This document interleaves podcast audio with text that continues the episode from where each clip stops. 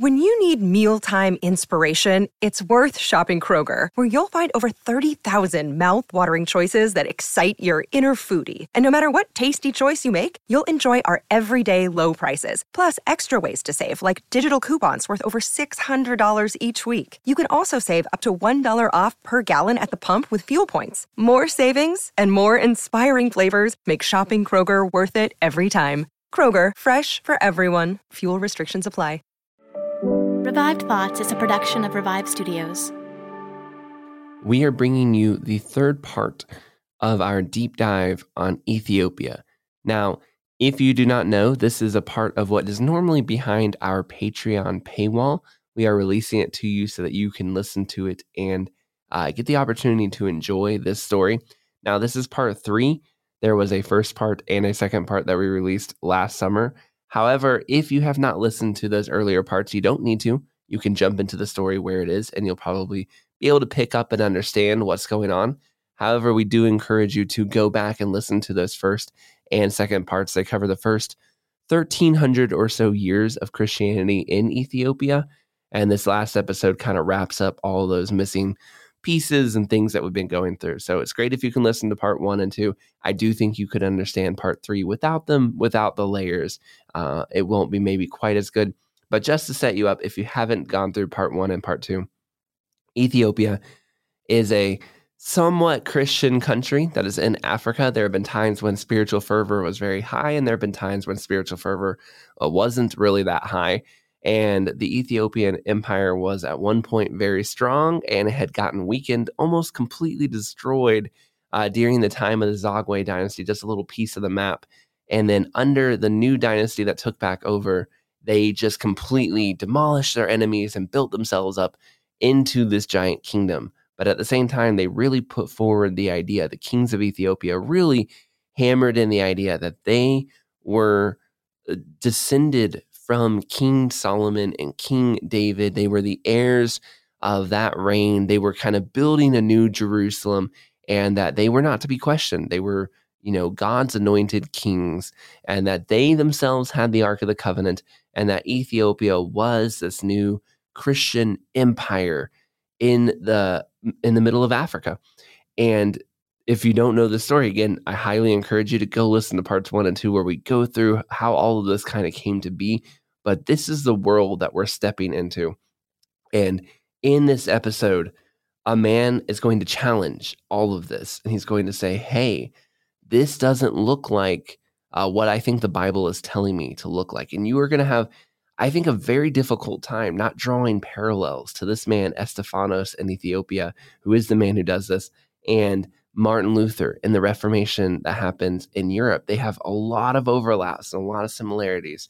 And yet, uh, there's one big key difference between their reformations. And we talk about what that key difference is and how that goes. So, this is the story of Ethiopia. This is the last part that we started on that series. Up until now, it's been in the Patreon where you could have found it. Uh, also, behind the Patreon is our Joan of Arc deep dive, where we go through and walk through her entire story and tell you and give a, our answer to the question: Did she actually hear, you know, from the voice of God? On deep dives and in the Patreons, you can also find our look into the Salem witch trials. Were there demons in Salem? What was with the witchcraft? What was going on there? And we also have another episode on the First Crusade. What kicked off Europe deciding to invade Jerusalem and why did they do something like that? And we have just these deep thoughts that we're doing. We'll soon, very soon, have one out on the London fire of 1666 and how that quite literally transformed the world and how yet most people don't even hardly know it exists. So those are other future and previous deep dives we have done. But now, without any further, uh, you know, pre, anything else to say, let's get you into deep dive part three in Ethiopia. This is Troy and Joel, and you are listening to Revive Thoughts.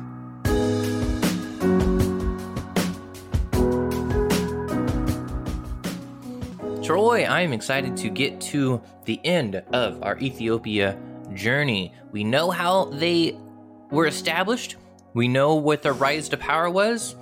Now, what is this? Uh, what is this pre-Reformation thing that happens here? This is part three of our Church of Ethiopia deep dive. If you haven't listened to the first two parts, You got to listen to those. These, all build on that episode. So go back and check those out. Yeah. But It- now, no, it, it's a sorry. Go ahead. No, no, you go. You, I, was I don't say, mean to interrupt you. so this style of deep dive has been a little different where i'm kind of telling the story and joel's job is to be the audience to tell us you know hey where am i missing things and where am i not being clear and he's hearing all of this for the first time much like you are and hopefully answering and asking questions like that you would hear and want to know at the same time we've been in this story now for two hours and we're only just now getting up to what i originally set up was the question that I that this whole deep dive was meant to answer, which was I was sitting at a diner and a friend of mine said, Hey, did John Calvin and the Reformation guys, you know, the boys in the Reformation, did they steal the, boys. Reformation from the Church of Ethiopia? That's how they like to be known, the boys in the Reformation. Um, you know, and did they steal that Reformation from this church in Ethiopia? And I will tell you that by the end of this episode, I can confidently answer that question but it is slightly more complex than just a straightforward yes or no. And I do want to give you that kind of thing. And the best way to do that is to actually tell you that story and let you kind of see through it because it is actually this really amazing and interesting and, and quite frankly, tragic story of the church and what happened um, in Ethiopia. It, it's it's very it's very sad and I, I think we need to hear it and i think it's good for us to learn about these this very sad moment in church history even if um, you know we're very far removed from it hundreds of years and yet i think we can learn a lot from this tragic tale. When we ended it last episode when we kind of came to a close amde the conqueror has taken ethiopia built an empire. She's big she's back and she's ready to go. She uh, her he's written this document saying that you know the kings are now officially a hereditary line of Solomon. We took a detour during the Zagwe dynasty, but we're back. The Solomon line is back. These are the kings that descend from David himself. And we have rebuilt, and the Zagwe dynasty built this Jerusalem like city. We're rebuilding Jerusalem. We have Jewish people in the land. Don't forget they're there too. We're surrounded by Muslim enemies, yet we are going to be this new heaven on earth, basically. We're going to rule this land, but it's not going to be easy and his son uh, his if Amde's nickname is the conqueror his son's name ends up being the sword of terror and this is the names of the t- type of tough men that run Ethiopia. And and they are very afraid of losing Ethiopia. Muslims are rebelling all the time. This is a very precarious place they're in. And the, and the very thing they're afraid of is actually what ends up happening to them. So they're right to be afraid of it. It doesn't happen to them when they think it will but it does end up happening. So that that fear that someday the muslims will gang up and defeat us that's exactly what does occur even though it's africa and it happened before the protestant reformation there's a very central figure to the african almost reformation that we're looking at uh, if the Protestant Reformation focuses on Martin Luther, right? He's that beginning guy. And yes, there were other people before him and during his time, but we look at Martin Luther and him nailing the 95 Theses, and we see this very clear moment before and after where the Reformation has begun and things are changing. There's a very, very, very similar man in the African version as well. He's born in the year 1380 and his name is Estefanos, or he'll go by Abba Estefanos. Abba means father Estefanos, father Estefanos. And the thing is, I don't, I'm not trying to draw these parallels for you, but there's no denying these guys have a very, very similar story. Uh, Estefanos was not born to a particularly well off family. Unlike Europe's Martin Luther, he did not know his dad. His dad was a warrior of the village, um, but before he was even born, he, he died in what seems like combat. And when he was born, they gave him the name Estefanos, which meant reminiscent of the lion. And with a name like that, you would have expected him to grow up to want to be a warrior like his dad. And that's what everyone in the village, everyone in his family wanted him to be. But like Martin Luther, Uh, Estefanos didn't want to be a warrior of the village. He didn't want to, not that Luther's dad was pushing him to be Luther to be a lawyer, and he wanted to go work for the church. And Estefanos' family was pushing him to be this warrior, but he wanted to go be a monk and he wanted to go work at the churches too. Estefanos grew up with his mother at his uncle's house, and they always put this pressure: grow up to be a warrior. And eventually, he kind of run away, runs away from home to go and be a monk and get away from all of that. He, he makes amends with his family, but he makes it clear: I'm going for the church. I want to be that kind of person. I don't want to be a warrior. He gets to a school for monks. Uh, and at the age of 18, after he's been there for a while, they care for him. They kind of raise him for a while, and he gets to be made a deacon of that church. But he was driven by this desire to know God. Uh, much like Martin Luther, he just never felt saved. He just struggled with this idea that he was he'd gotten it. He was like, I just feel like I'm missing something. He believed in God. He loved the church, but he just felt like there just was something there. So he decides to kind of go looking for answers after a few years. He he goes searching for it. And if you're familiar with the stories of great men, we've gone over so many men like this on Revived Thoughts. Uh, you can see a similar story. John Wesley, St. Augustine, there's so many people who struggle with this. And it's can impossible you, not go ahead.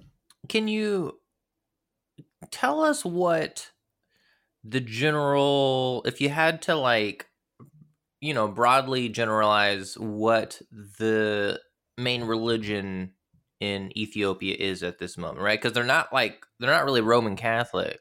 They're obviously not quite Protestant. Like, what is their belief structure that this pro, you know, pre-Protestant style movement is being birthed from? What what is the environment that this well? That this yes, a good question. So, you, and you'll kind of see it here in a minute when I detail what his life looks like. A very similar system of of Catholic like faith has taken over Ethiopia. While I honestly, all the, the Orthodox churches struggle with this a little bit of rituals and rites and stuff like that.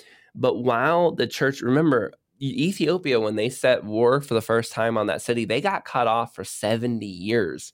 And during those 70 years, no bishops, nobody could check on them.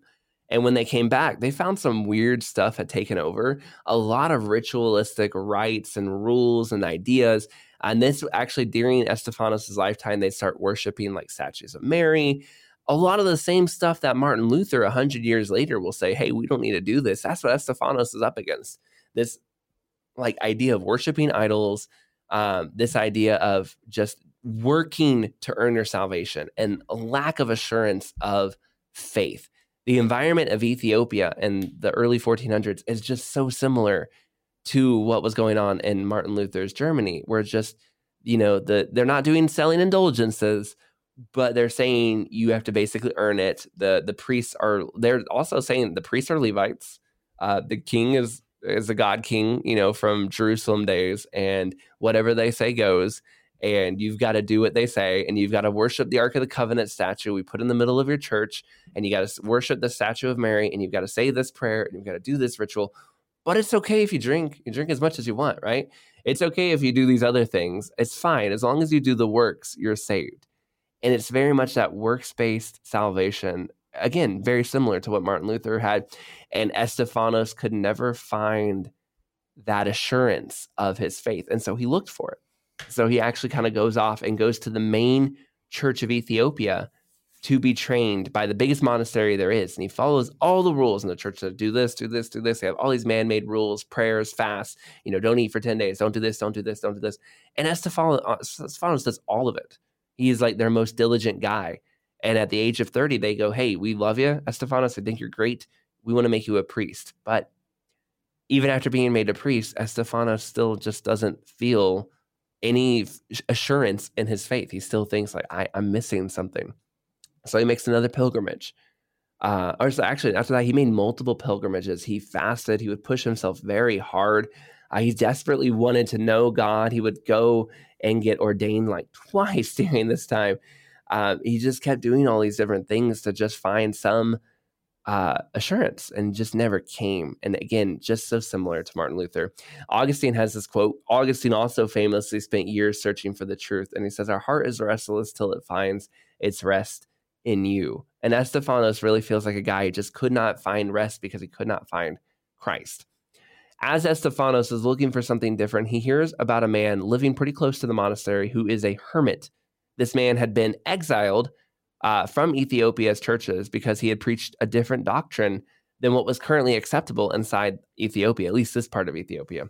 He had been a famous and renowned priest in the main part of the churches of the East. He'd been very famous in Alexandria, but when he came to Ethiopia to preach uh, those same doctrines, Ethiopia pushed him out.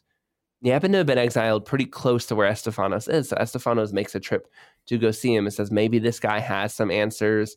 Maybe he can kind of help me figure out why I don't feel uh, like I have a faith. Up until this point, uh, it's important to note that much like Luther, uh, you know, Estephanos is very well educated, been ordained twice by the Orthodox Church. He wasn't uh, stupid. At the same time, though, he he he just wasn't properly educated in the faith um, when he arrives to this guy, this guy just teaches him the basic biblical doctrines of salvation. You know, Jesus Christ paid the price for sin. Yeah, but what works do we have to do? No, like Jesus Christ paid that price of sin. The Bible is where we learn this. This the simple stuff that we think of as making you a Christian. That, you know, Jesus is the son of, you know, son of God. He's also God. He paid the price of sin. Died on the cross. He took all the work, all that kind of stuff. But that wasn't what was currently being taught in Ethiopia. They had all this extra stuff added on. And when he heard this guy teaching it, he said he just felt convicted. And suddenly, all at once, like he was suddenly could just see differently. Like, like his eyes were just like, oh my gosh, I understand it now. I understand the faith for the first time. And boom, he said he felt free. And he immediately began to tell others about this new teaching he had learned from the hermit. And the monk started saying, You're just a different guy. He no longer spent all his time doing these worship rituals. He was no longer doing the insane fasting. Uh, he no longer drank alcohol. He suddenly spent all his free time reading the Bible, meditating on the words, and telling people about what he was learning. He just seemed like a different man. He would then write the scriptures down on pieces of paper and sell them for money. And so when they gave him money, he could then use that to write more and sell them again. It was about a penny to get a scripture. And so they were kind of working back and forth just enough to get the scriptures out to more people.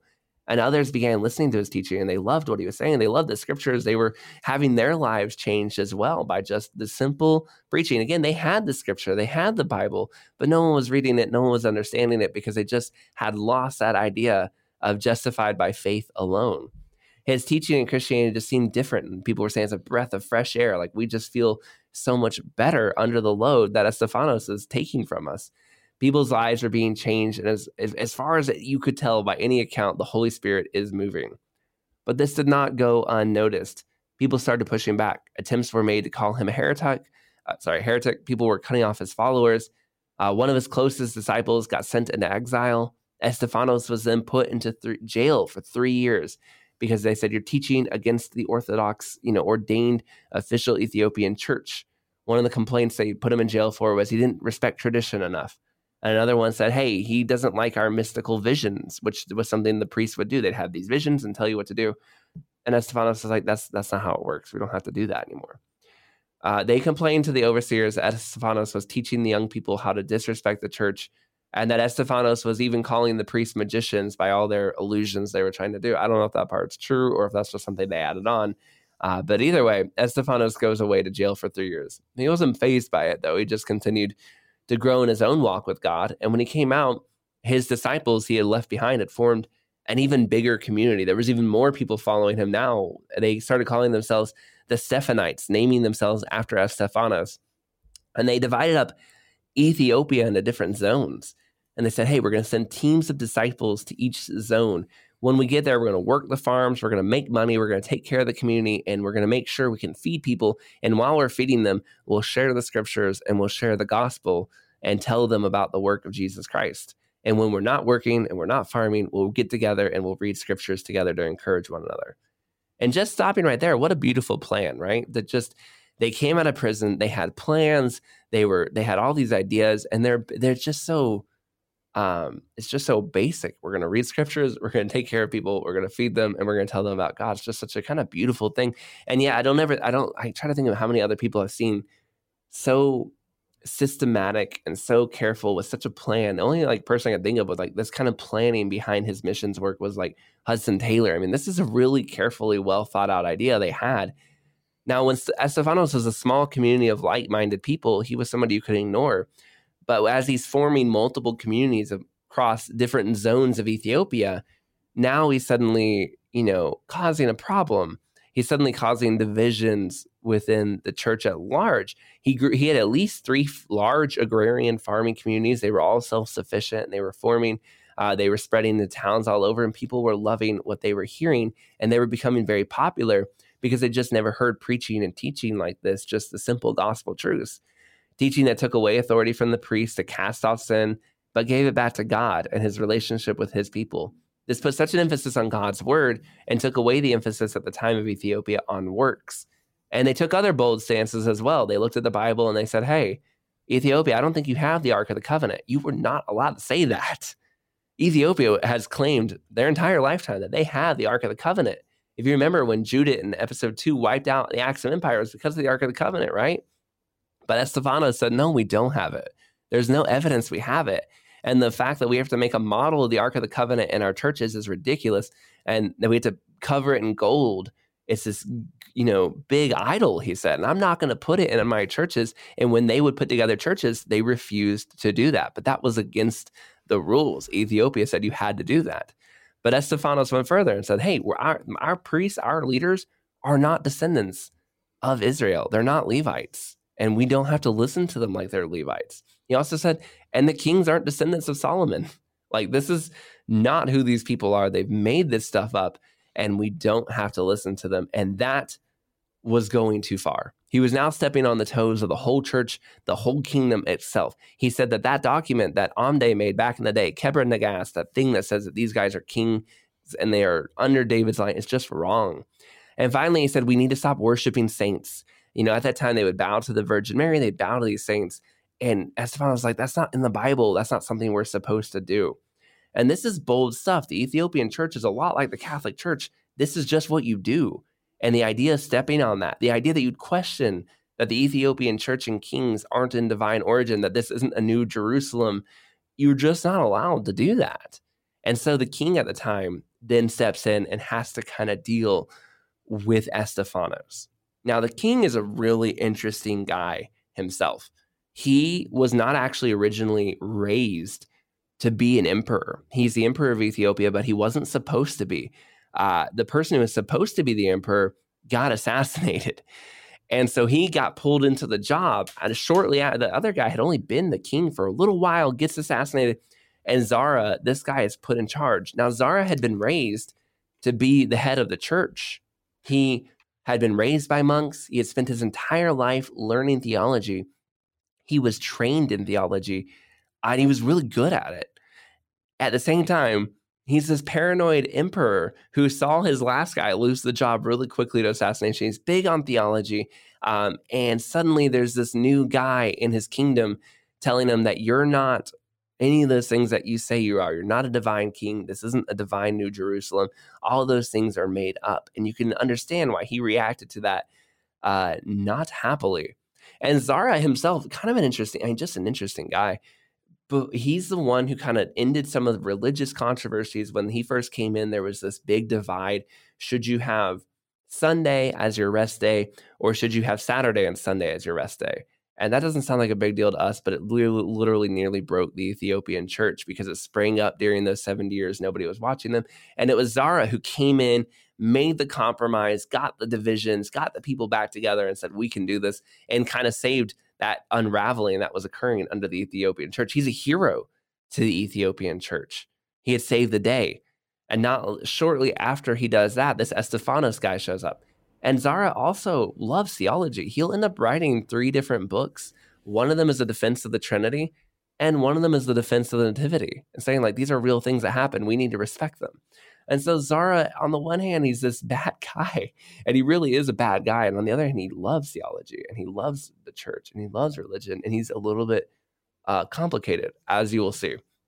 Zara slowly kind of falls apart too in this story. You'll see that in a minute too.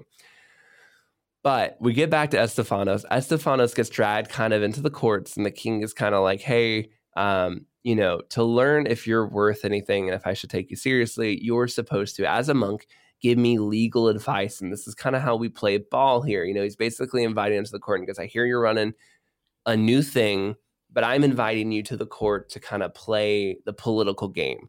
And one of the ways you do that is you give me advice on legal matters, and I will give you more favor. And maybe I let this whole thing that you're teaching go. That doesn't sound so bad. Uh, but but Estefano says, no, thank you. That's not what I'm supposed to do. He says, the king does one thing, and we uh, religious leaders do something else. You have your sphere of influence, and I have mine. And I don't think it's my job to tell you what to do. Uh, and likewise, I don't think it's your job to tell me what to do. Well, the emperor hated that. And he goes, So you're not going to um, play ball, basically, right? He's like, No. On top of that, all the emperors expected you to bow to them when you came to them. That was just, you know, you bowed and paid homage to the divine king. Uh, and none of the followers of Estefanos would ever do it. And so he finally just gets frustrated with Estefanos and just starts putting them people in prison. He starts beating them. And he just says, "You guys are disrespectful. You don't do things the way you're supposed to do them, and we have no we have no time for people like this in this kingdom." Estephanos and them said, "Hey, the only person that we should bow to, the only person worthy of that kind of worship, is Jesus Christ. We're not going to do it." Estefanos put out books on the triune God, taught his disciples to read the Bible for themselves, taught salvation and grace by faith alone, and that was all that we needed. He went against not just the false practices of the church at the time, but he was also heavily going after the witchcraft of their day, of the pagans of their time. Uh, there was tons of that stuff kind of being tolerated, and they said no more. We need to get rid of the the witches and the pagans. It's causing us trouble. Estephanos would get dragged off to jail on multiple occasions, um, but every time he got out, he went right back to training his people and writing books and trying to get stuff done. He was also they would secretly send people to the churches in the east to get them ordained uh, so that they could have their own system, but they couldn't tell them they were a part of the Estefanos clan. So they just kind of show up and be like, I'm from Ethiopia to be ordained. Like, who are you? I'm like, I'm, I'm, just from Ethiopia. Don't ask too many questions. Ordain me. Okay, cool. I can go back and now I can go work in the Estefanos church instead of in the real Ethiopian church, you know, quote, quote, real. The, the king and the Estef- and the Church of Ethiopia are really frustrated at this point. Um, Estephanos' movement keeps growing bigger. They're going over and ordaining people, and they're just, in their minds, they're just disrespecting him uh, all throughout. And that word disrespect, I read several academic summaries. They even have like his court documents a little bit, and you can read it. And that's the word they kept putting down is just disrespect, disrespect, disrespect. I don't know if that's just what they were saying about him or if that's actually what Estephanos was, that he might have actually been disrespectful, right? Either way, whatever was expected, Estephanos wasn't doing it.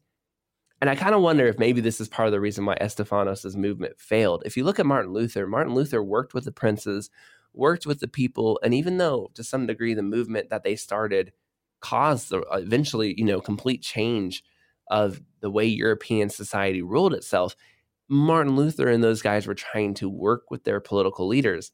Estefanos really isn't trying to work with the king. But on the other side of it, Martin Luther's kings and princes aren't calling themselves divine and Estephanos is. And so we could see why he wouldn't want to work with them.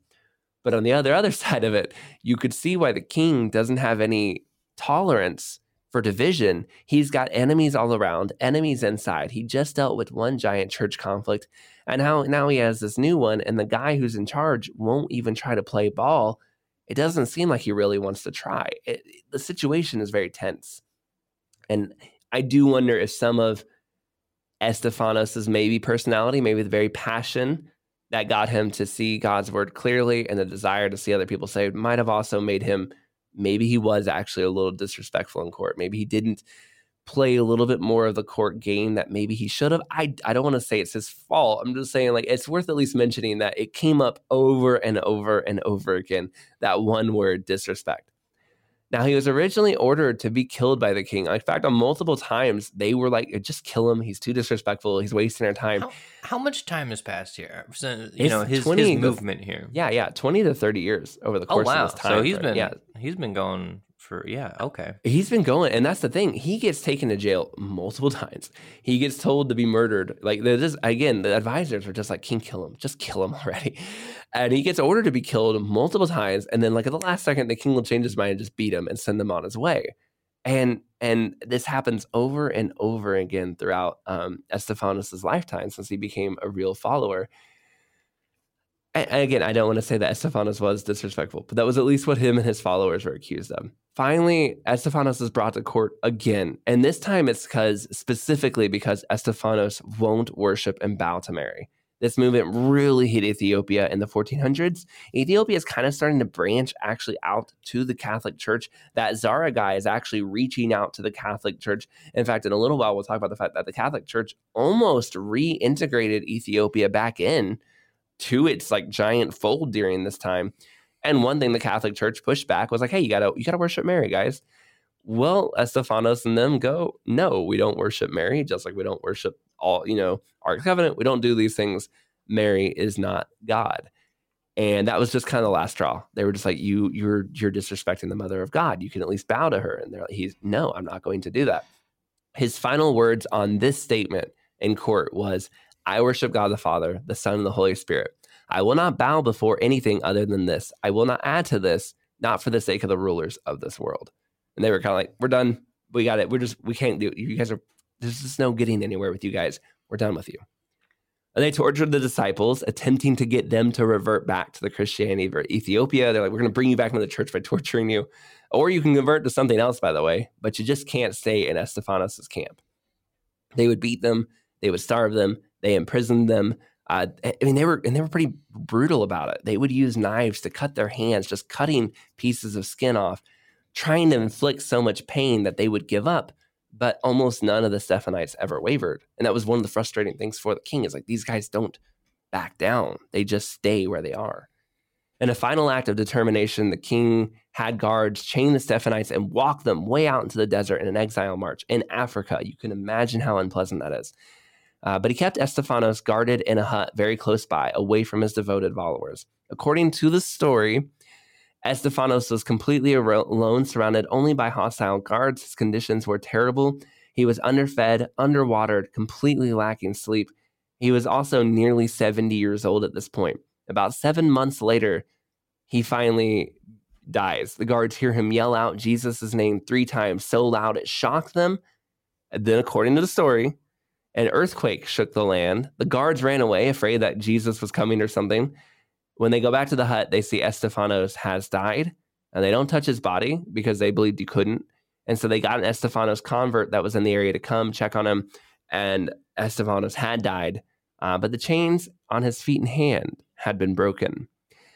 Now, I do feel like some of that might be, could be mythological, could have been added on. you know, it does feel like it might have been. It's a great story, cool movie scene. Um, I don't want to doubt that the Lord could have done that for Estefanos, but I, I do kind of wonder if that's not exactly what happened. At the same time, uh, he does die in this hut, though, away from his followers after at nearly the age of 70. He's had a pretty hard life.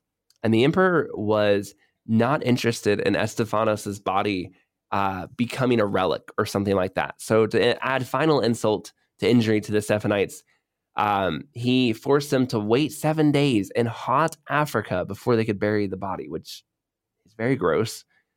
Uh, you can imagine as a guard how bad that smelled. They were having to guard the body, so none of the Stephanites would try to bury it. After seven after seven days, the Stephanites in the area were then allowed to bury what was left of the body. His followers that were exiled actually heard about this. They came back, they exhumed the body, and they're like, "We're gonna go put it in a proper burial place." Uh, but they did not ask permission. So as they carried this body that they re up, uh, re took out of the ground, they were caught by guards. They were then imprisoned and beaten again. After several months, they were let out, and then they took the body, or, or I guess whatever's left of it, and they were told to bury it outside of Ethiopia altogether. The emperor then rounded up what was left of the Stephanites and asked them to bow to him. But he found that they still did not bow to him. It wasn't just because they were listening to Estefanos. This made him even angrier because he's like, I killed Estefanos and you guys still don't do it. So after the usual beating, imprisonment, and all that stuff, um, he just he, he re-exiles all of them, kicks them all out of the country. He's just not in the mood to deal with them anymore. Uh, many of the Stephanites were brutally martyred during this time. Kind of a wave of violence hits, but after a time, it calms down. And some of the earlier uh, followers of Estefanos write his story down. And this is written in what's called, it's the only surviving work from this time that we tells us Estefanos' side of things. It's called the Ge'ez Acts of Abba Estefanos of Gwenda which I probably messed that up, but Nailed I think it. I did okay. uh, I wish we knew more about it, but this is really truly the only book that survived. There were many books. They were a very educated group. They really believed in writing, but this is the only one that we still have. Uh, so many of the martyrs, so much of the attack and persecution, there was so much just going on for the next hundred years that nobody was able to do it. Even the man who wrote that Acts of Abba Estefanos was then immediately put in three years imprisonment and then martyred for just writing that down. So it wasn't good. There may have been other surviving works, but there's also language barriers, translations, and just the fact that the Church of Ethiopia doesn't really want to talk about this story because they don't, they still to this day don't acknowledge Estefanos um, and see him as a heretic. His movement does not last, sadly. Uh, sources kind of say they didn't go completely away all at once. There was a second generation, you know, they had kids. And the new Stephanites never considered themselves like different. They always saw themselves as a part of the Church of Ethiopia, just a different part of it. Uh, they would try to take communion with them. They would get their bishops ordained in Egypt, still sending them in disguise. Um, there's even speculation that the second generation of Stephanites kind of blended into the Ethiopian church, so they could go to church in Ethiopia, but they were still considering themselves Stephanites. Sadly, that's kind of what ends up being the undoing of this group. There's a man named Ezra. He was this kind of great leader, and they there was a time period where there were no ordained priests for Stephanites or anybody really. And Ezra goes to Alexandria. He goes and gets ordained. He comes back to the Holy Land uh, but he didn't just come back with the ordination so he could make more priests. He also came back with the knowledge of how to build a water mill, which no one had ever done before in Ethiopia. This, you know, a water mill, you can you can move wheat and do all these crazy things with it. And so in the small Stephanite community, kind of living out in the middle of nowhere, he builds a water mill and it's like famous. Everyone in town's like, whoa, check it out. And so people from all over go, this is amazing. We need to build these. This can help us so much with our farming. And so the king hires him, brings him to his court uh, in the year 1499 says, Show us how to build the water mill. And Ezra stays, he teaches the court how to build water mills, he does these things. And Ezra's goal, he's kind of the leader of the Stephanites. He goes, Hey, you know, we, we Stephanites aren't so bad. We're good people. You know, you should really give us a second chance. Come on, you guys can give us a another chance. We taught you the water mill, and we can really bring a lot of good things to the culture. But sadly, Ezra's story kind of falls apart because the, they're still getting persecuted and yet they're trying to show their persecutors they're good people and they should go easy on them. And so then Ezra kind of starts to change what the people believe in. And so the, the Ethiopian church pushes them and goes, Hey, Ezra, you know, how can we ever give you guys a second chance when you guys won't even bow to the king? And, you know, that was a tenet of Estephanos. We don't bow to the king because he's not Jesus. But Ezra goes, Oh, no, we'll bow to the king. Like we Stephanites, we can bow to the king. It's okay. We'll bow. And they bow to the king. And he goes, Well, you guys won't bow to Mary. Oh, no, no, we're not. Like, we will, we will. And so they start bowing to Mary too. And one by one, like they just keep getting persecuted. They just get getting pressured. Like, well, why won't you do this? Why won't you do that? Why won't you do this? And every time they do, the Stephanites under Ezra go, no, we'll, we'll do that too. We'll do that too, right? We'll do whatever you want. You know, go easy on us. And for a time, it does work. They do go easy on them. Okay, we'll do all the things we tell you. You're not so bad. But after Ezra dies, the persecution whips back up again. And because at this point, the Stephanites don't really see themselves as any different than the Ethiopian church, they've already bowed, they've already caved on all the major issues. When this last round of persecution is comes in, like right in the early 1500s, it just completely wipes them out. What little is left just kind of gets absorbed into the church um, when a Muslims kind of start attacking again. And so the Stephanites just fade out. They gave up on everything they believed, and then they just kind of fade back into the Ethiopian church. It's really easy to see huge parallels between what happened in the Protestant Reformation and what Estephanos was doing. They both saw a broken version of Christianity based on works, based on priests. It denied Christ. They couldn't even find Christ in it, and they tried to reform it. They both you know, Estephanos never used the phrase solus, phrase solus scriptura, but it was very clear he believed scripture was alone the source of it. And he actually did say by faith alone and by grace alone at different times. It didn't become, you know, he didn't say that wasn't chance of theirs, but that was stuff he did believe in and he actually said specifically. His followers fought for what really sounds like an evangelical version of the faith, and they stood up to immense persecution. But on the other hand, we don't want to read what happened in Europe into Ethiopia it's not it's very difficult not to see a beautiful but tragic parallel but ethiopia could have been what happened to the protestant reformation that things had just gone a little bit different. It's almost kind of like an alternative history version. It's not it's hard for me not to dream and wish that ethiopian church had not been you know the birthplace of the protestant reformation and had things played out a little bit differently it really could have been. It could have been that what started in ethiopia spread to europe. Um, but that isn't what happened because the Ethiopian church was completely surrounded by Muslim enemy nations that did not, and a Jewish kingdom inside of it that didn't care, and pagan nations too, that didn't care whether you were a follower of Estephanos or a follower of the king or of Ethiopia. To them, you're all the same. You're Christians, and we don't want you in our lands. And so when the Stephanites would get pushed out, when they were on the run, when they were exiled, there was nowhere they could go that's why they got jailed so easily so many times. That's why they got killed so easily. In the Protestant Reformation, you could find friendly lords and lands scattered off, right? When things got bad in France, Calvin goes to Geneva. When Knox got things got bad in Scotland, he goes to Geneva, and then when things get better, he goes back to Scotland. You know, there were geographical places you could get away and find some safety in, and eventually, you know, the Puritans they go to North America. They're you're not stuck. But for Estephanos and the Stephanites, where do you go? You're in Ethiopia. You can kind of go to Alexandria a little bit, but they're not really on your side either. All the same things that you're complaining about Ethiopia are kind of in Alexandria too. Is that everyone around you was just as happy to kill you as anyone else, right? And you're going to go to Europe. Europe is kind of doing the same thing at this point. The Protestants, to a degree, can kind of work with the civil authorities because the civil authorities didn't consider themselves divine kings building a new Jerusalem. But the things were so corrupt in, in Ethiopia. It was so part of who they were because they needed unity so badly to survive that it was very difficult for you to do that. Luther would uh, have sided with the princes against the peasants during the peasant revolt. This had a profound impact on things, how to properly govern nations. They wrestled with that a lot. And, you know, and sometimes they made mistakes. I'm not sure how much they should have, you know, worked with King Henry, the Protestants, uh, to build the Church of England. And yet they did work with him. But Estephanos and his movement, they couldn't work with the Ethiopia, the emperor of Ethiopia in the same way because he had like a divine God complex where he was set on the throne to be, you know, King David's great, great, great, whatever. And so they were kind of out of luck. There wasn't really much you could do, and there wasn't really a whole lot you could work with there because they were stepping on the gospel itself.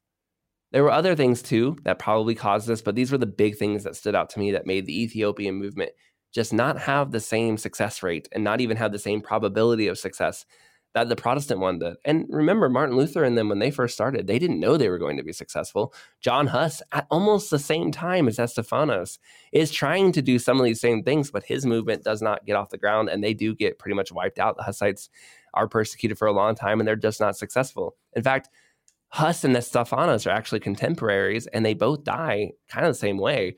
Uh, and so, in a lot of ways, maybe those two are a better parallel. But Huss, you know, not quite the same as the other. So we won't go all the way there with that parallel. But before we completely write off the Ethiopian empire, it is important to note that what they were afraid of was exactly what undid them. You know, the very thing that caused the Reformation to fail is also the very thing that kept them for another hundred years from falling to Muslim empires. They were so terrified of division the same Muslims that sought to destroy Ethiopia were awaiting. They would attack them on a regular basis. They would raid into their country all the time. They would start wars. They would start rebellions constantly. The emperor demanded perfect loyalty because the Ethiopian empire was dominated by many lords, and many of them didn't want them to be Christian. Politics were always dicey. Don't forget that the emperor himself, his predecessor, had been assassinated. You know, this same excuse, by the way, was used in Europe. You know, the Lutherans and Protestants during their division. Uh, one of the things the Catholic Church says, well, you're going to let the Turkish Muslims take over. They're already at the gates of Vienna, and you're going to divide the church right now. But what if the Muslims weren't at the gates of Vienna? What if they literally completely surrounded your land? And the only thing standing between you and them is your emperor and his army, and he needs loyalty. And now you suddenly have everyone going, wait a minute, do I have to be loyal to you? Are you even the king you say you are? that's going to cause problems. What the Stephanites wanted was more than just an offense against his pride, it was a threat to the entire delicate Ethiopian system in Africa by itself. This is exactly what happened. The Muslim invasions and attacks would eventually weaken it to the point that it was almost completely destroyed by them. And, and they were they're crafty. A great example of the way the Muslims would attack Ethiopia. There was a Muslim neighbor and every year he would wait till Lent. And when Lent happened, he would then bring his army over and attack the Ethiopians. And the reason was is because they had to fast for Lent. But when your army is fasting, it's not very strong. And this Muslim neighbor knew, like clockwork, every year at the same time they would fast. And he manages to wipe out multiple Ethiopian armies. He kills two emperors by doing this because they're just, they're weak, they're unprepared, they're fasting, they're praying, and they aren't ready for this attack. It would be as if, you know, George Washington, this, you know, attacks the British on Christmas. They weren't seeing it coming because this is their holy holiday. This went on for years and years. Again, kills two different emperors. This one Muslim neighbor just doing this one attack, taking tons of stuff. Finally, one emperor goes, I'm done. I'm not, I don't care if it's Lent. He waits for this guy to show up with his army, expecting an easy attack again. And none of his soldiers this time have fasted. All of them are prepared. The thing is, if you attack every year on Lent, the other side of it is they know you're going to attack them on Lent. So they're going to get their swords, they're ready for you. And this Ethiopian emperor kills them and, you know, defeats them. This doesn't happen again. But this is just the kind of stuff that they had to get used to all the time. They were always under these kind of attacks by people who didn't really have any problem with coming after them. The official church of Ethiopia still considers Estephanos and them heretics, but he does have a powerful and important role to play to the Christians at the time. When later Christians and evangelicals started evangelizing in Ethiopia, they told people the stories of Estephanos and the Stephanites. And they connected them back with what happened and this helped make people comfortable with coming to christ they didn't see it as something you know brand new but they were like oh okay so like there's some history of this in ethiopia and it made it more comfortable for a lot of people to feel okay i can switch out of the ethiopian orthodox church and move into uh, the evangelical faith because it's not brand new. We once had it ourselves. So what happens kind of after this right? We've we've seen Estefanos fall you know we've seen this kind of protestant reformation go down. Uh, where do we kind of go from here in Ethiopia? Uh, I told you already that the Ethiopian emperor was um, really confused. He both loved theology and he also was a very paranoid man.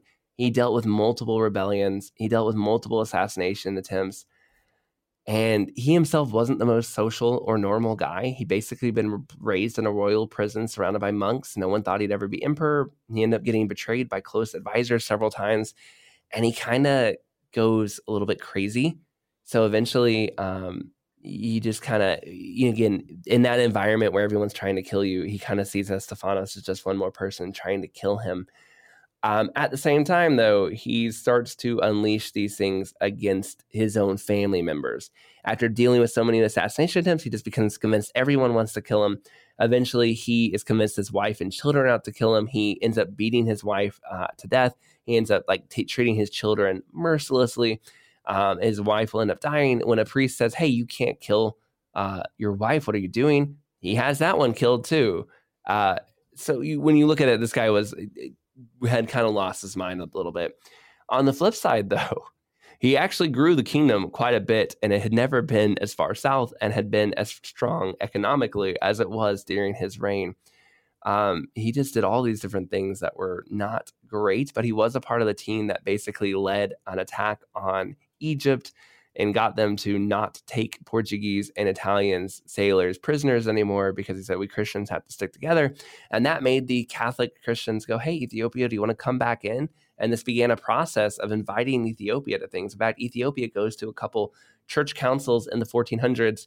In fact, one of those church councils um, was the one where John Huss was burned. So they were kind of there for that. But they were also there for this really big conference in 1441 where the Catholic Church was trying to bring the Coptic and Ethiopian church back into the Catholic Church. Uh, it was a bunch of talks, a bunch of good ideas. People were really on board, but nothing kind of ever came of it. And then 12 years later, the Constantinople falls, the Ottoman Turks take over everything, and the Catholics really are too busy dealing with Hussites and their own problems. No fruit ever comes of it. But for a minute, everyone was really excited and thought the Ethiopian church and the Coptic church was going to kind of come back on board with the Catholic church in the West. Uh, European churches, the Europeans were loving it though. They loved that there was a Christian nation in Africa. When they found out about it, they thought it was the coolest thing. And in general, they were just like, yes, you know, the Church of God, moving on. So on the other side of it, again, one hand, the Zara guy, terrible to Estephanos, uh, terrible to his family, and super paranoid. On the other hand, he liked writing theology books. He wrote a book about the Nativity, wrote a book about the uh, Trinity, and almost brought the Church of Ethiopia back into contact with the Catholic Church. Just kind of a strange, complicated man. Um, glad I didn't have to live under him, but he was more he was more than just a one dimensional character in this story. Ethiopia then really builds a strong relationship with Italy and Spain. They're actually documented, um, you know, we have evidence that there were communities of Ethiopians now living in Rome by the end of the 1400s, kind of again integrating back into the world like they're no longer they're they're de-isolating they're kind of connecting with uh, europe now the catholic church and them still don't see eye to eye on this monophysite you know, miaphysite thing but nobody's um, calling them non-christians however once the catholic church and the reformation gets going the catholic church starts sending jesuits everywhere and one of the places they send uh, Jesuits to is Ethiopia. And this actually causes problems, but not just because the Catholics have arrived. In the 1500s, that threat of the Muslim nation finally coalesces. The Ottoman Turks have been expanding for a while. They've been expanding all over, and they've always been kind of looking at Ethiopia as a problem. Ethiopia is in the way to South Africa. Ethiopia is this big Christian kingdom. It's not unpowerful, but the Ottoman Empire at this point is far more powerful.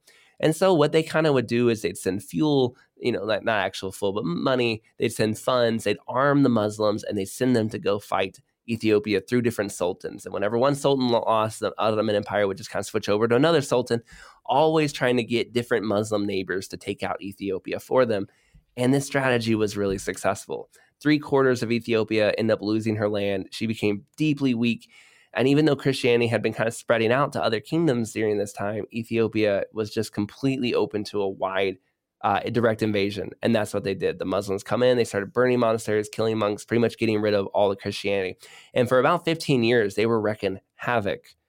But just as the other sultans had gone to the Ottoman Empire to take care of Ethiopia, the Ethiopians were connecting with the Christians. And so they reached out for outside help too. And they said, look, we're going to lose the only Christian kingdom in Africa if you don't save us. And the Portuguese came in, brought in more soldiers, brought in more guns, and were able to push the Ottoman Turk kind of led armies back. You know, this is kind of like uh, this is like modern politics almost. You know, where two big countries don't fight directly, but they fight with these littler countries. That's kind of what's happening here.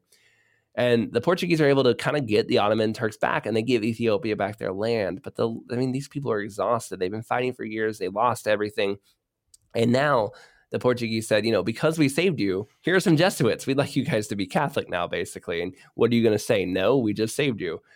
They send one Jesuit named Paez, and Paez is incredibly successful. He had been sent uh, actually originally to Yemen. He was then uh, sold into slavery for seven years. Him and his partner, another Jesuit, uh, they kept preparing themselves to go to Ethiopia. After seven years, some other Jesuits in the area found them, bought them out of slavery, his friend died, but Paez survived, and Paez gets to Ethiopia. And he had a profound impact. People were like, he's quiet, he's gentle, he's respectful. The problem is he converts the emperor to Catholicism, but when that happens, everyone else goes, "No, we're not Catholic," and a giant civil war ensues. Now, Paez actually hides away during the civil war. He didn't want this to happen, and when the dust settles, the Ethiopian Church wins, and the Catholic, you know, emperor is kicked out uh, and dies. So then he actually comes out of the hiding. Paez meets the new emperor, and he actually convinces him to be a Catholic too, and that causes almost the whole thing to happen all over again. Um, but the Jesuits do manage to get some monasteries. They get a Catholic presence going for a while, um, and yet the new guys who came in, the new Jesuits, were really rigid. They were really strict. They weren't really kind and the Ethiopians didn't like them. And so eventually the Ethiopians just kick all the Catholics out because they're kind of tired of dealing with Catholic emperors and all this stuff. This is kind of the nicer version of what happened. The less charitable version is the Catholics forced everyone to bow to them and would kill anyone that didn't agree with them. And this caused a bunch of problems. And eventually uh, they were thrown out as seen as just as much of a problem as the Turks were. This just depends. One version is that they were nice, but they were causing problems. The other version is they were strict and they got thrown out of Ethiopia. But either way, they get thrown out of Ethiopia. But this makes them weak to the Turks because now the Catholic countries won't help them. And once again, Ethiopia is kind of on her own. Now, in the 1600s and 1700s, they start having these different philosophers. One of the most famous is Zara Yaqub. That's the exact same name as the emperor from earlier, but it's not the same guy. He lived, you know, 200 years later. And he actually creates his own version of the cosmological argument, uh, saying, hey, everyone has a cause, everyone was created at some point. So, who is the original cause? Who was the original parent? That must have been God. John Locke uses the same argument, but 50 or 60 years later. So, these philosophers were really intelligent. They had the idea that all men were created equal, and they read it down almost word for word the same way the European ones would later, but it was just their own ideas they came up with on their own. So they were very, the 1600s and 1700s weren't that bad for Ethiopia. But then they get this new enemy, and this new enemy is probably one of the craziest group of people I have ever read about in all of my time, Joel. I, I gotta say, this guy, this group of people, and the way they decide to take out Ethiopia is just so mind numbing because of the amount of work it would have taken to do it. And yet they almost are successful in completely wiping Ethiopia out. So there's this group of people, they're shepherding people, And they get this vision. Their leader gets this vision from their shepherding, and he gets a dream. And the dream tells him, You must destroy Ethiopia, or Ethiopia will destroy everybody. And so the leader goes, You know, these people are called the Oromo people. And so he tells all of his people, all the shepherds, everybody, we're going to Ethiopia and we're going to destroy it. And they go, How are we going to destroy it? And they say, We're just shepherds. We're not strong. We can't do anything militarily. We don't have a lot of economic power. But what we're going to do is we're going to go in and we're just going to adopt their children. Any children they don't want, we'll adopt them and we'll raise them to be like us. And we're going to teach their kids and we're going to turn their culture into a Muslim culture through the inside out. Through us, all of us basically are missionaries, the Oromo people, and where every single one of us are going to go into their culture and turn it inside out from the inside, make it Oromo. And we will take care of every person that the Ethiopians won't until there's no Ethiopians left, and we're the only ones. Which is crazy. That is the most subversive method I've ever heard of trying to destroy your enemy. Yeah, but that was their prophecy. And that's what they decided to do. And in a way, it's kind of like Christian mission work. You know, you go take care of the lost and the hurting and tell them about the hmm. gospel. Mm. But the thing is, our goal is not to, you know, destroy the nation from the inside out because of a dream from a shepherd. But that's what these people do. And for 200 years, they just constantly migrate into the lands. They take over. They don't actually kill anybody, but they're taking over the lands. They're taking care. They do exactly what they set out to do. And it gets so bad that Ethiopia has to like put official constraints around this group of people because they really are taking over. To this day, there's a large part of Ethiopia called the Oromo where they still reside. They took over so much land that's now theirs, basically. And that's, I mean, again, just another weird threat that Ethiopia is dealing with, where this unique cultural threat to destroy the kingdom comes in from a group of people who are literally devoted their life's work to destroying Christian Ethiopia and replacing it, but not through war, but through just training children and taking over the land. And this isn't even the only one. Don't forget the Jewish kingdom actually comes back to life at this point too, and also tries to divide. It's just during some of it's these times, though, it's a lot. Ethiopia is not having a good time, and during this time they kind of reach back out to Europe. King Louis the Fourteenth, you know, he's not really well known. Uh, oh, he's well known, but he's not a good guy in European history. But he actually gets along well with uh, the people in Africa. They like him. They're kind of friends for a while. Finally, in the 1800s, this man named Tawadaros, he becomes the emperor, and he has this really weird story. But he tries to reestablish Ethiopia, kind of get things back on track. He builds libraries, he reforms the churches a bit. He's a very humble guy. The British diplomats love him. They say, "Man, this guy is the most humble dude. He loves his people." And they and they said the slogan that that he always says, "Without Christ, I am nothing." And that was just this guy's slogan. Everyone loved him. Ethiopia was one of the only two countries to never really be colonized in the world, and one of the few places on Earth, in Africa at least, and one of the few places on Earth Europeans didn't colonize, alongside places like Japan and China and Thailand. But China and Thailand were kind of colonized to a degree. Japan and Ethiopia are really the only two that just don't get taken over by anybody. Even though these places would sometimes be controlled by European interests, Ethiopia managed to survive without having the land taken from him. Well, Tawadaros was one of the reasons that happened. He had a good relationship with Christians and he took care of them. But one day, um, he decided that he needed more guns for his country's defense. And so he took some Christian British missionaries and he took them captive. And he said, basically, I'll trade you these Christian British missionaries uh, for some guns. That's all I want is some guns. Uh, well, the British send an army and he releases them, and the British kind of go back. And then he kind of looks around and goes, I'm just going to do it again. So he does it again. And again, Tawadaros is a good guy. This is the only thing he does that's kind of a problem, but I mean, it's a problem. So he recaptures the British missionaries again. The British missionaries are like, We're not giving you guns. And he goes, I'm not letting them go. And this begins a six year war with Britain. And this war is just so strange. Uh, it was very successful from a military perspective. The British hardly lost anybody. They'll win the battle, quote, quote, the battle, uh, and get the hostages out. Yet it's a six year complicated rescue mission. Um, it costs tons of money and it's a complete waste of time, basically. When they finally get to the city where the missionaries are being held hostage after six years of traveling, they've got guns and cannons that they've dragged across the desert, and the Ethiopians have spears. Uh, so you can imagine that wasn't much of a battle. But getting the cannons and materials there costs so much money and time to drag them through the desert just to have this one little battle. Tawadaros uh, ends up committing suicide because he's about to be captured. But he didn't hate the British people. He said, if he died, send my son to Britain because I don't want an Ethiopian killing him for the throne. And that's exactly what they do. When he commits suicide, they take his son to Britain and he gets raised uh, in Britain. Queen Victoria meets him multiple times, takes care of him. They pay for his schooling. They really like the son. Uh, and it was just unfortunate that at 19, he kind of gets pneumonia, and, you know, and dies unrelated. But the boy was safely taken care of by Britain. So this was not a war of hate or anything. It's just a weird war that they have with Britain for six years. Uh, one person at the time said it was the most expensive operation ever carried out in the name of honor on both sides, basically. As they're leaving Ethiopia with the missionaries that they rescued, they then excavate a site that they didn't have ac- access to. And they basically, for a year and a half, dig up old things to take back to the museums uh, in Britain. The missionaries didn't want to leave. They begged them to leave them in Ethiopia. They take them back to Britain. And within a year, all of them had returned to Ethiopia. so good for them. I, yeah. I mean, I don't even know what you make of that story, other than this was just all right. That's just the kind of things that happen. All in all, it's strange. But Ethiopia does not become a British colony. In the late 1800s, Italy tries to take Ethiopia, but Ethiopians at that point had gotten their hands on guns and they defeat the Italians. It was actually a lot of times we say that Japan is the first one to beat defeat a European power when they defeat Russia.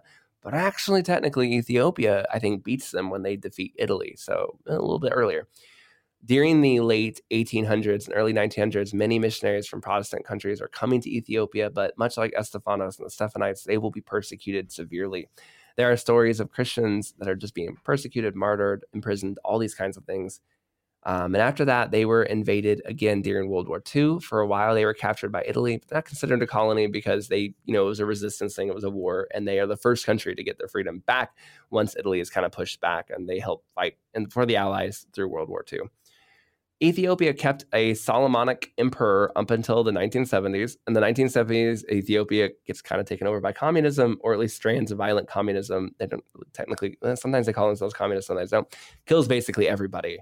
Um, and they were an actually communist country from 1987 to 1991. Then around 1994, they kind of become a republic. I will say I don't want to comment too much on Ethiopia's current politics because I don't understand it. So I'm just, you know, if you're a listener, you know somebody in Ethiopia, go ask them what's going on. I'm going to end it right here at 1994. They call themselves a republic. Some people say they're still a strict dictatorship or something like that. Other people are like, no, we're totally free.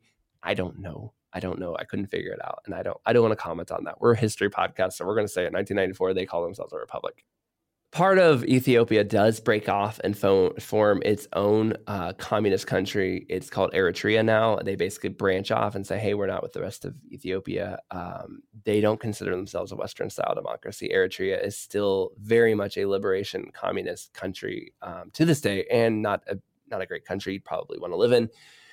Uh, between Islamic, communist, and Ethiopian Orthodox persecution, the sadly the lives of Protestants in Eritrea are not good. There's less than forty thousand of them, which is less than one percent of the population, and this is due to all the stuff you kind of would imagine: extreme communist presence, extreme Muslim uh, stuff going on. Eritrea is also the nation you may have heard of this before, where they would take Christians and they would put them in shipping containers in the desert if you've ever heard maybe that story of persecution, that was where it was happening in Eritrea, this part of Ethiopia that branched off um, and became its own communist country. One girl was literally just a girl who had started attending a Bible study, had just barely been going, and they put her in a shipping container. And she was in there for two years before she had died. Um, and many Christians are just openly tortured in Eritrea. Eritrea doesn't really pretend that they're not anti Christian. Um, even today, Ethiopia's government, on the other hand, uh, they you know they consider themselves Christian, but it's this Orthodox Christianity that's very different than the Christianity that you would see other places. They have licensing they give the churches, and they directly monitor what is taught at the church. It's kind of similar to what you hear about in China, where they're they're keeping tabs on what you're going to teach.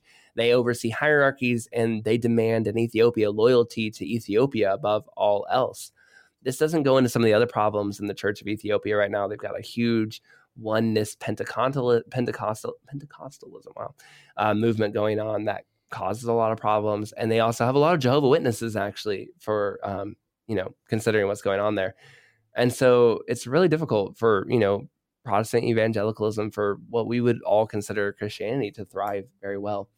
And that's kind of where it stands at the moment. Ethiopia has 120 million people. It's a very dense population, one of the densest places on earth. It's 67% Christian, but and 31% Islam. But remember that that 67%, maybe 60%, 40%, no one's sure with the continued migrations going on. But of that 60 to 70%, you know, 67, 60 or 70%, eh, the actual Protestant number is probably closer to less than 10%. So it's not exactly an easy place. You say you say less than ten percent. Yeah, I believe it's about 10% for Didn't the you just say- Protestant. Didn't you just say it works out to less than one percent? Oh, that was Eritrea. Eritrea Oh, has less than 1%. Ethiopia itself, next door, where I Eritrea broke off, um, is again probably less than 10%. It's not an easy place to be a Christian, especially if you're in one of those communities that's, you know, like the Oromo people who came in, they're still Islamic or whatever you happen to be. Um, and there's tons of stories of martyrs and stuff like that. Some of them probably end up on Elisa's podcast at some point. So, did Ethiopia's almost reformation affect Europe?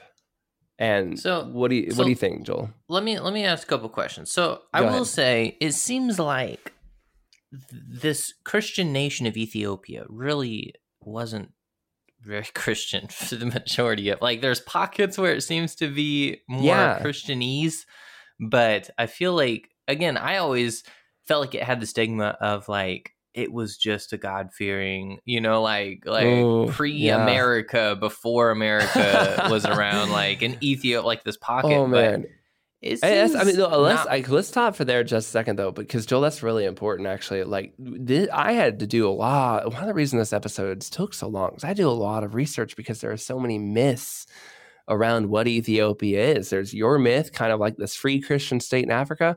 But then there's this other myth that's really prevalent, especially right now, which is like this black liberation. No one could ever conquer them. Black power, Christian state in Ethiopia, too. I mean, there's all kinds of stuff that's out there. Uh, some people were even like claiming Judith, the woman who destroys the Aksumite Empire, like this, you know, she's a strong woman and all this stuff. It's insane. Getting to the real story underneath all of that stuff is really hard because everyone has their own agenda of what they want Ethiopia to be. Mhm. So when most people are talking about like a Christian or the the Church of Ethiopia, they're usually just talking about that like twenty year stint of uh, what, what was his name again?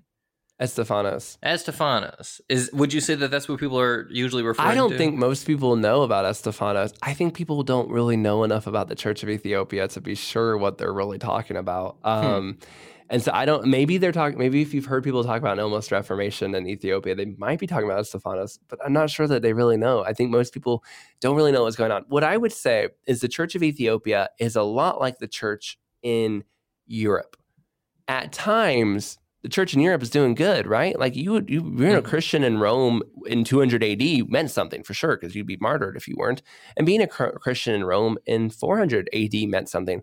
But by the year 1400, right? Like that, that Mhm. doesn't mean you're a follower of Jesus Christ. You could just be saying that, right? Um, and that's kind of what I view Ethiopia like. There were times when they were walking with God. At The Tawadaros guy, the guy who took the Christian hostages, but like he actually seems like a really decent guy that everyone loved until that moment. Um, I think there were probably moments where they were really walking close to the faith, and then there were moments they weren't. Much like the actual Israel that they were kind of modeling themselves after. There were times where they were good. There were times where they were bad. I think there were moments where Ethiopia seemed to have a good head on their shoulders, and then especially in that time when Estefano shows up, they really had lost their way. And Hmm. sadly, Estefanos was not able to drive them back to where they needed to get to. The, th- the real hero of this story is is the hermit, right? Well, the unknown. yeah, it's true. The you know angel like figure it seems almost like that that Yeah. came out of the shadows to to share this uh would you say i mean we look at the protestant reformation in europe you know a lot of that comes from the masses not having great uh uh access to scriptures you know it's all in latin if you could even get it Mhm. get your hands on type of that and so just the majority of people didn't even know what scriptures could say let alone you know before luther came along and translated it to german um would you say that was kind of a similar issue going on there in ethiopia I don't know how much they were kept from being able to read and you know read it. Um, it does seem like they had access to the Bible because remember Yeah. when Estefanos gets the right idea of it, he starts copying scriptures and selling it. It doesn't seem to be a problem. And Mhm. so he had access to a Bible, and no one was like, "Hey, people can't read that."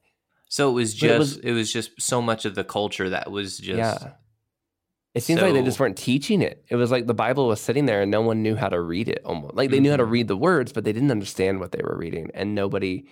It, the teaching on it was so distorted that even though the Bible was right in front of them and anyone was allowed to read it, mm-hmm. you know, in, in the Catholic ways, you had to have Latin, you had to have all these things. There doesn't seem to be that barrier. And yet these people don't see it at all. And I It's think it's kind of, go ahead. What were you about to say? I was going to say almost like Mormonism. Okay, I was gonna say it's almost like the the Ethiopian eunuch in Acts. How am I supposed to know what I'm looking at Oh, unless someone explains That's it? That's actually really you're you're Full not wrong. Actually, it's right there in front of them. They don't see it. I was Right? gonna go. It's almost like Mormonism, where they have Mormons have the Bible, but then they have this other book of all this extra stuff, and it so messes Mm. with them, right? And that's kind of what's going on here in Ethiopia. Like they have the Bible right in front of them, but they have all this extra stuff of kings and queens and the Solomonic lines and Arks of the Covenants and New Jerusalem. They have all this extra stuff, and so they're completely lost until someone comes over and goes like, "It's just Mm-hmm. Jesus. It's just Jesus' faith in Him alone." Do we have any evidence? Is there any paper trail that Luther or Ah, some man, of our you lined me up for it. Thank you. Yeah. So let me tell you. Here's why I can say with extreme certainty, no, the Church of Ethiopia did not Okay. inspire the Reformation, but with a caveat that the idea of Ethiopia influenced the reformers. Here's what I mean.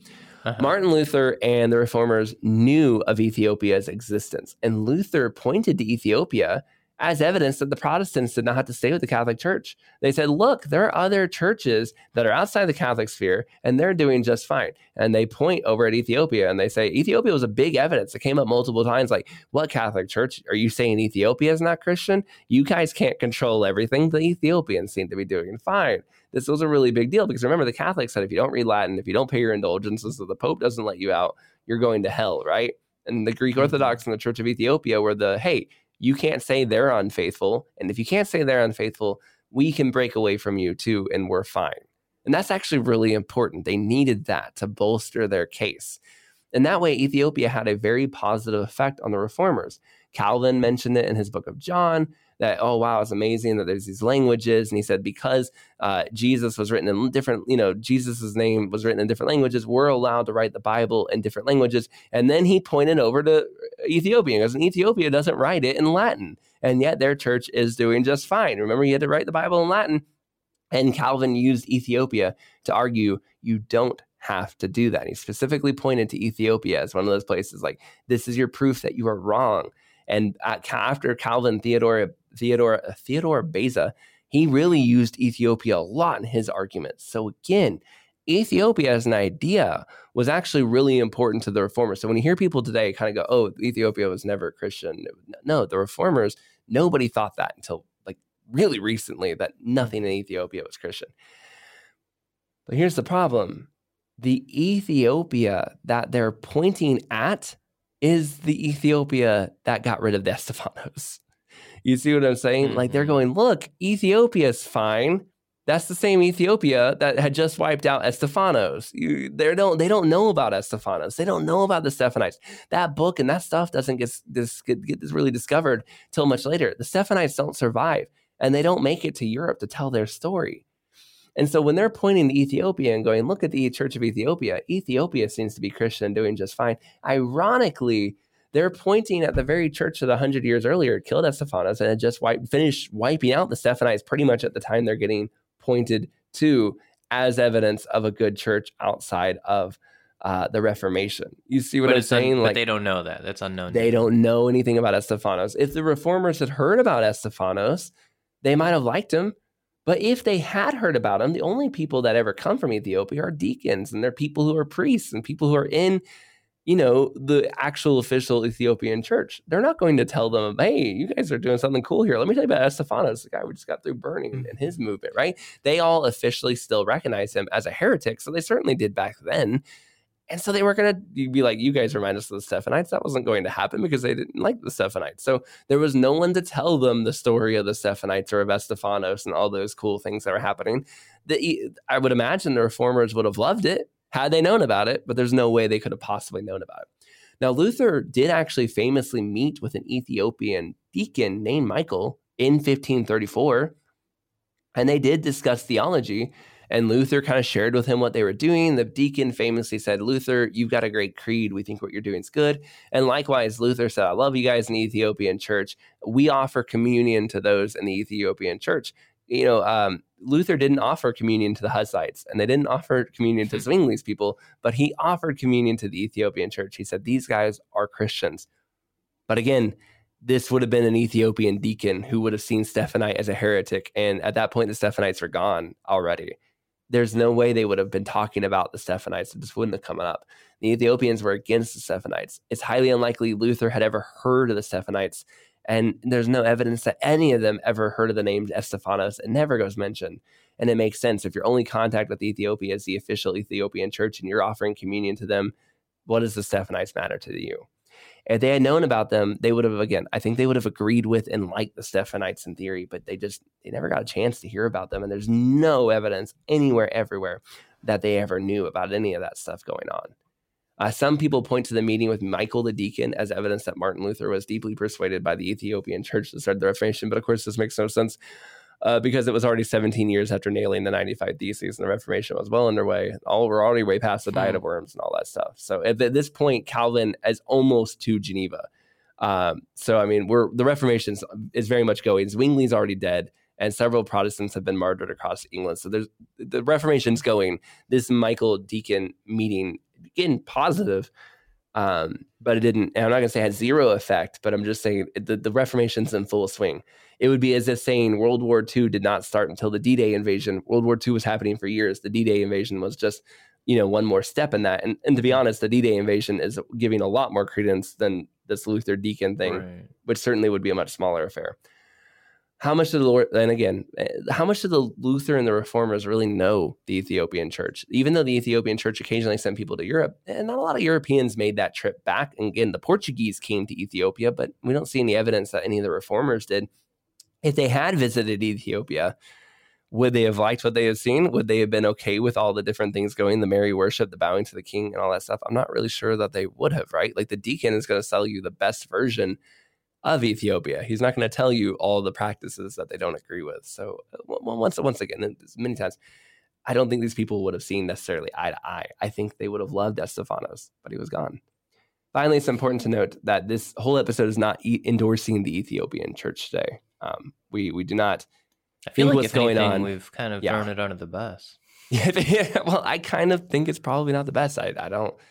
Uh, and I even kind of think it's probably not the best. That's a really soft. I, am gonna say it. It's not the best. What they're doing right now it does not seem good, and there are many good um, people who are trying to spread the faith in Ethiopia, and we should be praying for them. Uh, like I said, about 10% of Ethiopia is considered Protestant.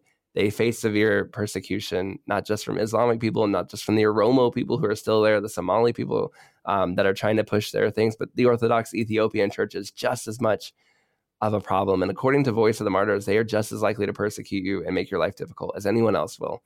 Again, for whatever we can say about the eh, history of the Ethiopian church and kind of those different moments where the faith was strong, this current Ethiopia is not one of those moments.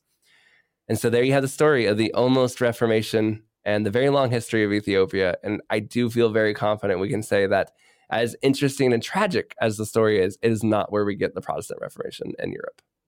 So people that are making that connection, you know, your coffee shop co- coffee shop conversation where they're saying, you know, isn't the Protestant Reformation just stolen from? Where does that stem from?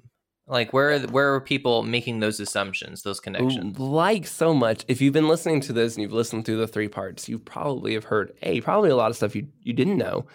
Um, and you also probably learned that, like you said, there were things that you thought Ethiopia was that you didn't actually weren't actually true. And that's this kind of thing. Ethiopia gets mythologized and gets used by all these different groups of people. And and the real truth is that you know from my research, what I'm seeing is, is not those things. And so, whoever is saying that, um, I get I don't know. They could just be saying it because they saw Estefanos had similar ideas hundred years mm-hmm. before. But again, John Huss did too uh, you know, these weren't the first people to have these ideas. At the same time, though, it just seems like whoever was doing it is trying to take away from Martin Luther and some of these guys mm. and try to pass it to someone else uh, for whatever reason that might be. And and and you know, we would like the idea that they, they don't have the free flow of communication that we do today. If something happens around the world, if someone doesn't come and tell you, or the book doesn't get out, you don't know. And the thing was, no one told them the book didn't get out. They didn't know. And so there's just no way for this to cross over. Fascinating. I feel like I've learned a lot. I feel like I'm I feel like I'm much more equipped at, uh, at handling this topic matter when it comes up in conversation. And it does. I mean, let me tell you, it's such a boy. You can hardly go to Dunkin' Donuts and order a croissant without them being like, "By the way, what do you think, Ethiopia?" You know. Let um, me tell you something. It's a great, it's a great story. I love doing this. I it, it's it turned into our definitely our longest deep dive by like an hour, but I really found this whole story interesting. Sad again, really most of it just kind of sad. Um, yeah, it's a little bit. It, it's a little bit. uh yeah, you're hoping for better stuff. You're hoping yeah, you're hoping to be surprised by how awesome it was, and and and instead, I'm surprised at how kind of uneventful it, it all it all ended up being. Yeah, it's almost like an all. It really is an alternate history. You know, if you ever ask yourself the question, what would have happened if Martin Luther and them had died and they had not been successful? Look at Ethiopia today, and you're kind of mm. like, okay, that's probably what it would have looked like in Europe. Like that's how razor thin the margin was. But then again, it almost happened in Ethiopia, and it didn't and then 100 years later it happens in europe would a god have just been like oh okay and you know moved it over to some other group of people hmm. maybe had that happen like that was going this was going to happen somewhere at some point the church needed to change and so you know regardless it was going to happen at some point or maybe ethiopia stands as just a tragic cautionary tale i'm not sure i hope people learned learned a lot from it i hope people can find some things to apply from it i think if anything it's just it is kind of a sadder story of what happens to christians when they're on their own and they're not able to lean on other, on others for support. Well, listeners, thank you so much uh, for tuning in to this edition of the deep dive uh, series. Here, we, I'm pretty confident. I'm pretty. I, I don't want to say 100% guarantee, but I'm pretty confident it will not be such a big chasm, chasm until no, the next deep dive series. Again, we we were a little bit uh, complicated by um, some events going on here in, in Troy, again, moving countries uh, twice that ended up uh, contributing towards the the big gap between previous deep dive editions. But um, we already have our next one lined up, and hopefully it'll only be a few more months until we can bring out the next deep dive and get. Ideally, we want to do like them quarterly, right? Like once yeah. every three months or so. Uh, and so hopefully we can keep to that uh, to that schedule there. That's that that'd be the plan. See you next year, guys. no, no. well, I guess at this rate, I guess we are uh, September right now. So that's nice. I meant see you like in 2024 at the current pace yeah, of how I these know. are going. uh, we I'm hope that to, I'm happen. trying to encourage our listener no, that that will. not I will tell the, the listener. I we already know where we're going next, and it won't. It will not take as long. I'm really excited for the next episodes of deep dive. So can't tell you what it is yet, but we know where we're going, and it's going to take a lot less time. So that, yeah, and of course, if you ever have any recommendations, you, you you've seen Troy's researching skills. They're very good. He he, he, he when he knows something, he knows he, he, he digs into all the crevices. Uh, revive thoughts at gmail.com. Send us some recommendations. We'd love to explore and and you know kind of do a deep dive on on listener recommended subject matter. So if you have any suggestions, let us know and we can uh, add it to the list. All right. This is Troy and Jill, and you're listening to Revive Thoughts.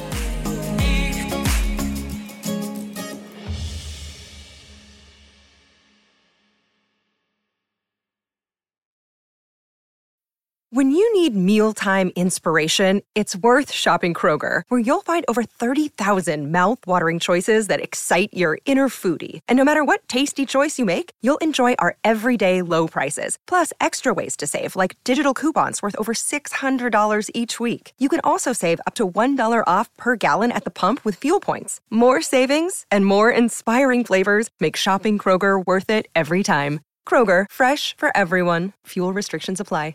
Prescription products require completion of an online medication consultation with an independent healthcare provider through the LifeMD platform and are only available if prescribed. Subscription required. Individual results may vary. Additional restrictions apply at lifemd.com. Read all warnings before using GLP 1s. Side effects may include a risk of thyroid C cell tumors. Do not use GLP 1s if you or your family have a history of thyroid cancer. If you've struggled for years to lose weight and have given up hope, did you know you can now access GLP 1 prescription medications through LifeMD? LifeMD is now offering eligible patients online access to GLP 1s, the breakthrough prescription medication that can help you lose body fat and weight. Listen to what people are saying. You just take your shot. It doesn't feel like you're on a diet. What I wasn't expecting it to do was to shut off the food noise. This was life altering. And if I can do it, I feel like anybody can do it. And here's the best part your insurance may cover 100% of the cost of your medication. So go to trylifemd.com to have your eligibility checked right now. Get started today at trylifemd.com. That's T R Y L I F E M D.com.